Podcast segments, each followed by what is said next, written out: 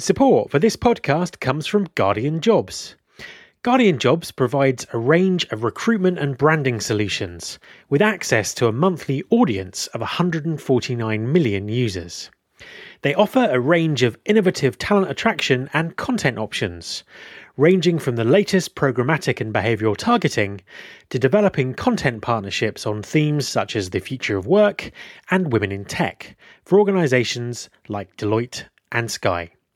To find out how they can help you, visit recruiters.theguardian.com. That's recruiters.theguardian.com. There's been more of scientific discovery, more of technical advancement and material progress in your lifetime and mine than in all the ages of history.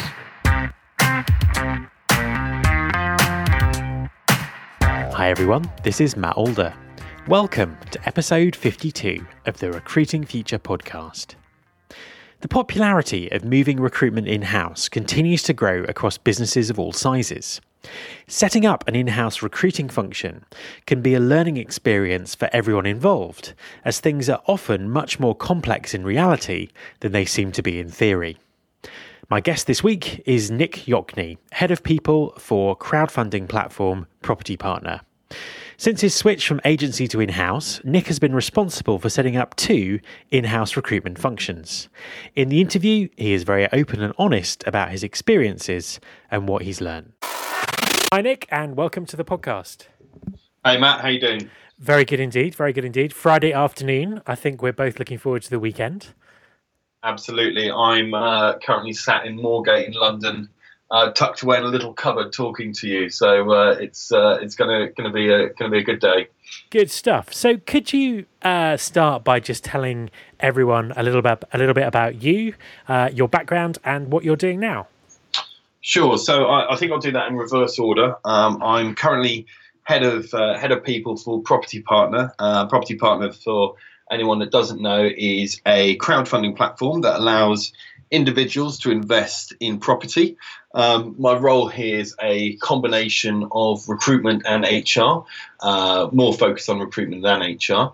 Uh, previously to that, I was head of talent for Chelsea Apps Factory, which is a uh, software consultancy uh, focusing on mobile uh, technology. That's based in West London. I was head of talent there for a couple of years, and before that, I was uh, sat on the recruitment agency side for probably somewhere between nine and ten years uh, in various different companies across London and Bristol. So, how did you find the transition from agency recruiter to in-house recruiter? um, it was an interesting one for me because I'd worked in agencies for for a number of years, and to be honest with you, I I never kind of got to myself into a position where I wanted to open up my own agency, um, and I was a little bit at a loss as to kind of what I was going to do with my career. Um, I'm sure there's probably quite a number of uh, recruitment agents that kind of go through this. So just to give your listeners some context, I'm 35 now, so uh, I was I was approaching, you know, kind of. Uh, just going past 30 when I when I had this thought that perhaps I ought to do something different. Um, and the main thing that I found about going in house was that it was really difficult to make the transition from moving having worked in agencies for so long into an in-house role it was it was virtually impossible um, you know i probably applied to about 30 or 40 jobs uh, before um, I actually got the job at Chelsea Apps Factory. Um, I had lots of interviews uh, and I had a lot of very standard feedback, which was we think you've got some skills, uh, but you've never worked in house before, so we're going to go with someone else. Um, so I think that that's you know the first thing that I would sort of counsel anyone who is thinking about moving from agency to in-house is that it's going to be quite a hard slog to uh, to make that transition. Uh, especially at what I would describe myself, you know, I was at a relatively experienced level, so I, I wasn't looking to kind of go in as a junior. Um, so that was that was quite interesting to start off with. Um, the second part of going in house, the kind of initial part was, uh, and this is something I'm, you know, I, I'm quite keen to kind of touch on, is that a lot of startups and um, you know businesses that will probably give individuals a chance don't necessarily know what it is that they're looking for, um, and that's through no fault of their own. Uh, it's just the fact that they normally have uh, looked at their agency spend, thought, "Goodness, that's very high. Um, maybe we could maybe we could pay someone to do this for us." Um, but if you've never been in house before, it's very very easy to turn up somewhere and to sort of overpromise, uh, to to say that you can fix everything and that you'll just work incredibly hard to make everything better um, when you actually don't have all the facts in your hand. And even now, you know, kind of having been through it, uh, you know, this is my second time around setting up a department. Um, I still think that it takes quite a lot of experience as an in-house recruiter to be able to ask the right questions uh, to founders and to people employing you as to what it is that they exactly want and they need from you. Okay, that um, that that that makes that makes perfect sense. Um, I, I want to talk about what it's like to set up a in-house recruitment team from from from scratch or an in-house recruitment service from scratch. It sounds like you, you're working for a couple of companies who are having in-house recruitment for the for the first time. Is there a particular? You mentioned agency spend. Do you think there's a particular trigger or a size of company um, that makes people um, suddenly decide they want to um, bring their recruitment in-house?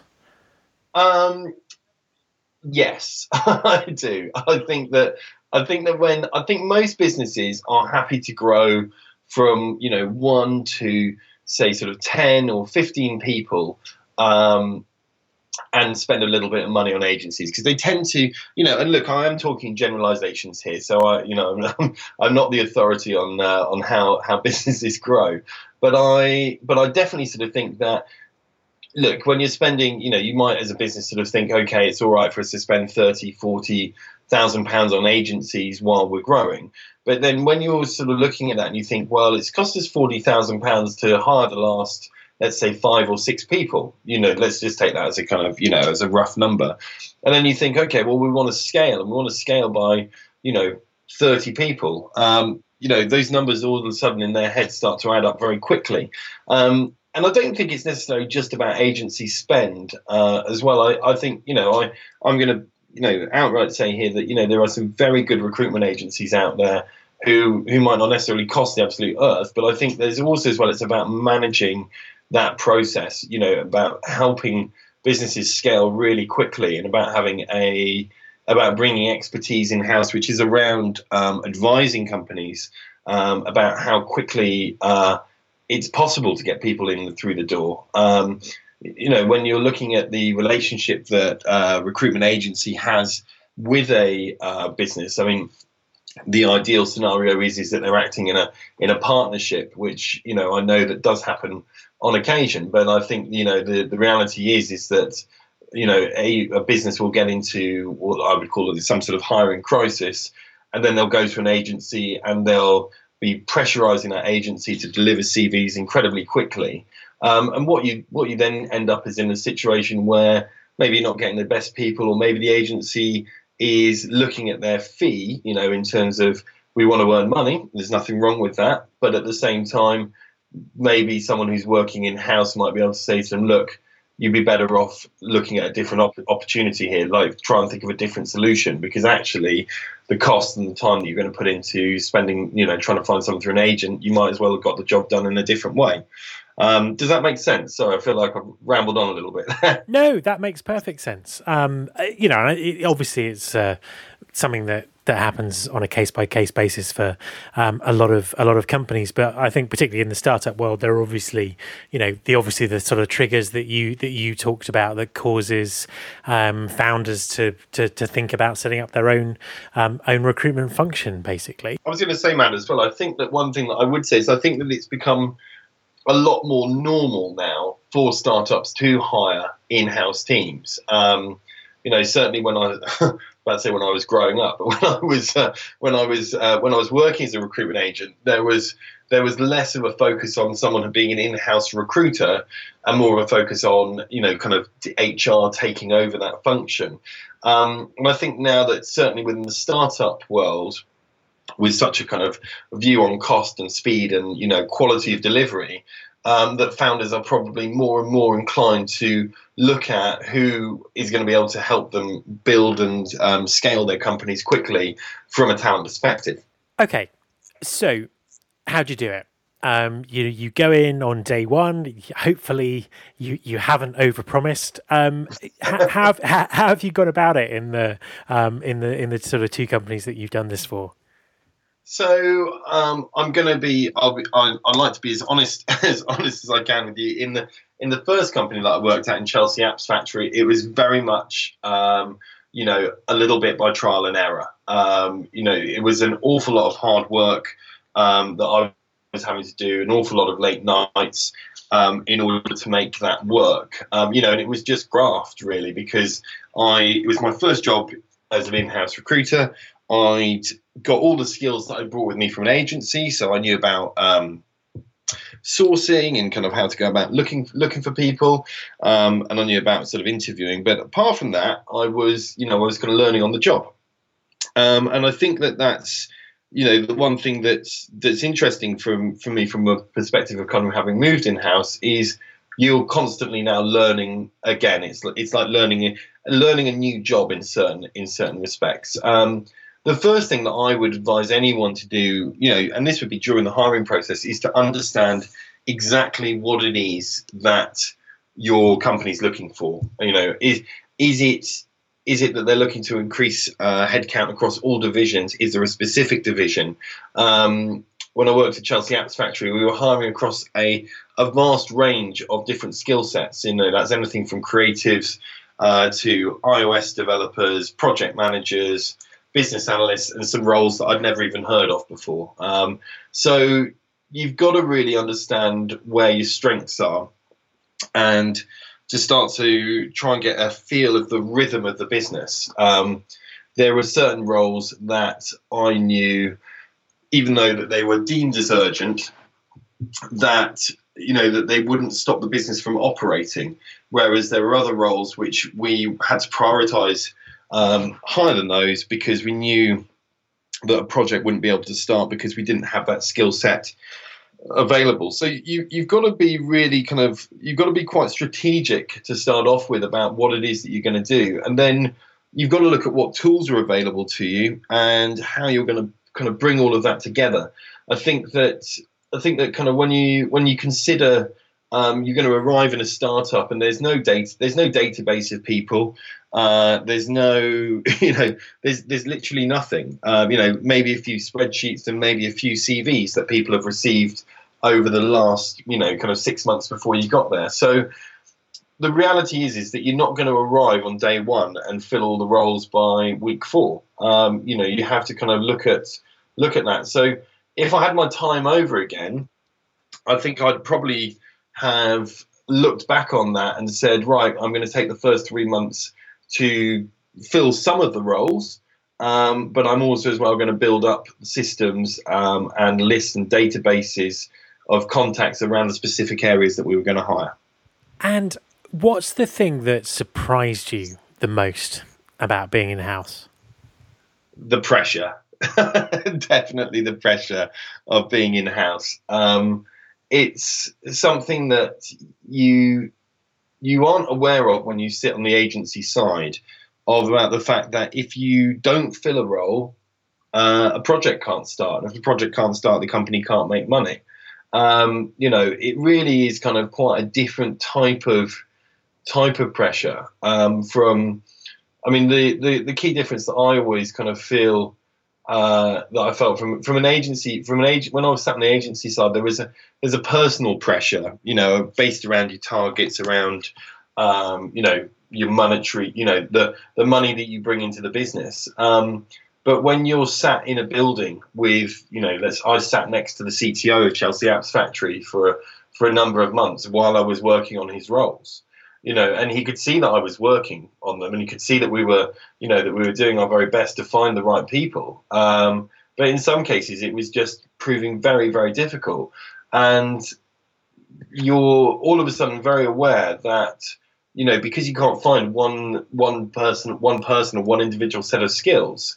Uh, that there's a whole team, you know, downstairs of maybe seven or eight people who aren't able to start their project Um, you know, and I think that's I think that's the thing that I've always found most surprising about it. Um, and also as well, I think the other thing that I always find surprising is the the lack of understanding about what it is you know that that recruiters do. Um, you know, and talent people can do for a business. Um, I think that in I think that in all companies that you speak to, and you know, I've got a, a good network of of friends who are all working, um, you know, in the same type of job as me, um, where where there's still a lack of understanding from hiring managers about just how recruitment works, you know, and kind of the reality is that you know even if you need someone to start in three three weeks time, you know that person might not be available. So it's it's always been it's always been quite interesting to me from that perspective. Um, but I don't suppose that's news to to anyone that's been doing the job for a little while. I guess. It, I think it's very good to to have that perspective on it because I, I don't think think people really talk about it um, very very often. Um, you know, it's not something um, not something that I hear uh, discussed. So it's uh, you know very interesting to you know get get your thoughts on it. Um, you mentioned sort of setting up tools and technologies and things like that. Now, especially in the, the tech space, um, there's almost a, a, kind of a bewildering array of uh, recruitment technologies that are um, that are out there. Um, what's what's your what's your view on that? What what do you think people what do you think people should be using? Um, what techniques have you found most useful? Um, and what's just uh, what's just kind of noise um, that that should go away in the sector? Yeah. Um, so I'm going to be slightly ambiguous with my answer here, and I'm going to say that you should use what works for you. But I, but I do think that this is something that people rush into. Um, you know, there's there's almost a trend at the moment within recruitment where you know it's cool, or you know, I say cool. You know, it's it's fashionable to be seen to be using um, some niche sourcing technique that you know is um, you know looking at a very you know particular section of uh, you know sort of niche section of the internet. So that sounds sounds very strange saying that, but is um, look looking at um, you know looking for this these tiny pockets of like sort of untapped talent. And I think the reality is is that we don't need to reinvent the wheel as recruiters. Um, you know, I still think that LinkedIn works. You know, I know that lots of people are on there. Um, you know, maybe the in-mail section of that is less, um, you know, is less useful than they would like you to think. Um, but you know, certainly as a kind of, you know, as a as a kind of place to find names of people, I don't think it's a bad place to start. You know, there's you know, there's millions, there's millions of people on there. Um, I also as well just think that you know, just people just need to learn one tool, one or two tools, and get really good with them. It's a bit like going to a restaurant, you know. I, I, you know, when you have you ever been into one of these, you know, these diners where there's you know 500 things on the menu, and you kind of think, are you are you good at making all of these? You know, I'd I'd much rather someone would be able to kind of come to me and say, look, this is I use, um, you know, I I'm really good at writing adverts, and I'm really good at um, X-ray searching with LinkedIn you know, I, I just sort of think, what's you know, what's the problem there? There's always going to be, regardless of how many tools you use, there's always going to be roles that you struggle with. You know, um, the simple fact is is that we we as recruiters are not in um, in charge of the supply end of our business. You know, the supply end is are the people who are out there. You know, and you know, it, it takes an awful lot of uh, time in order to do that. But um, I guess in terms of tools that I've tools that I've used and that I've I've got something out of. Um, I really like Recruitem, which is a free open source tool, which is very easy for doing uh, Boolean searches on um, on onto LinkedIn and Twitter. Um, I've used a paid for product called OpenWeb, which uh, is by Dice, um, which I thought was actually pretty good. It was in the early days. Um, Gary, who's their one of their sales managers, I, have met, and you know he he showed me the product, and I thought I'd give it a go. And it was very good for kind of searching things like Twitter and stuff like that. Um, but it all depends on what your budget is as well. You know, I know that there are you can spend as much or as little as you like, but I, I the things that I really don't really particularly appreciate is LinkedIn's recruiter account. I think that's incredibly expensive for what it is. Um, you know, and I also as well don't particularly uh, like the, the, the, the cost model around you know, getting involved with that. I've, I've met with those guys a few times, and it just sort of seems that you know, if you want anything, it's you know, it's multiples of thousands of pounds, um, which I'm which I'm, I don't really agree with, to be honest with you. So, so yeah, so I guess that's that's my kind of you know very brief comments on tools. No, thank you. Some some some useful insight there. Um, uh, and what about the future? Uh, where do you think in-house recruitment's going? Um, you know, what what what's going to happen? How do you see the next um, eighteen to twenty-four months panning out? Oh, I think I think I'd look I think I'd look further ahead than that. Actually, I think that I think that there's definitely a move where talent and HR are now starting to merge. Um, I think that um, I think that recruiters are now being consulted more by the business, which I think is a really, really positive thing. Um, you, I'll give you an example. You know, we, when you're looking at uh, potentially assessing a new technology for a project, um, I think it's a really good thing when recruiters are consulted about how available are those people in the marketplace. Um, you know, what sort of costs do they have?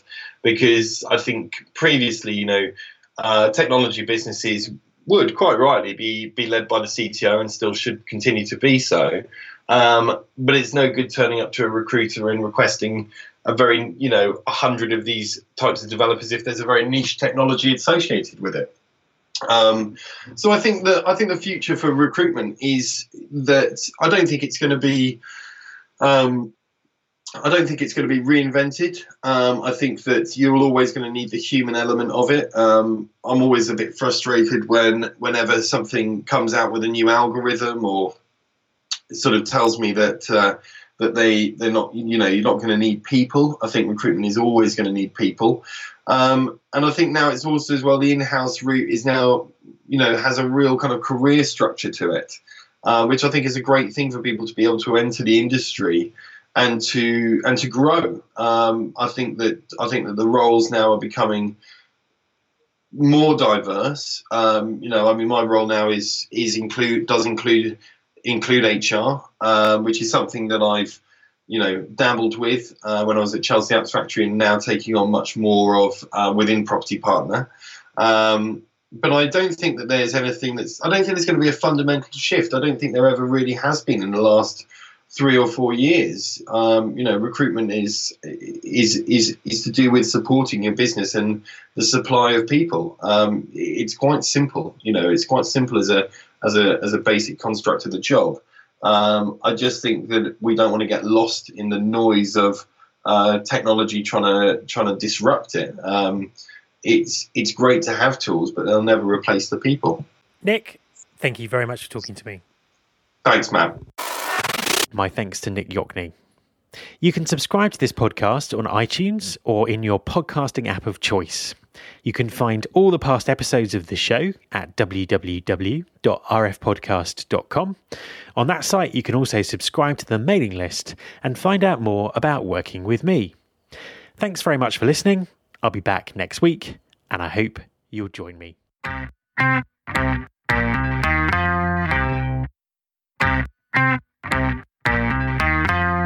This is my show.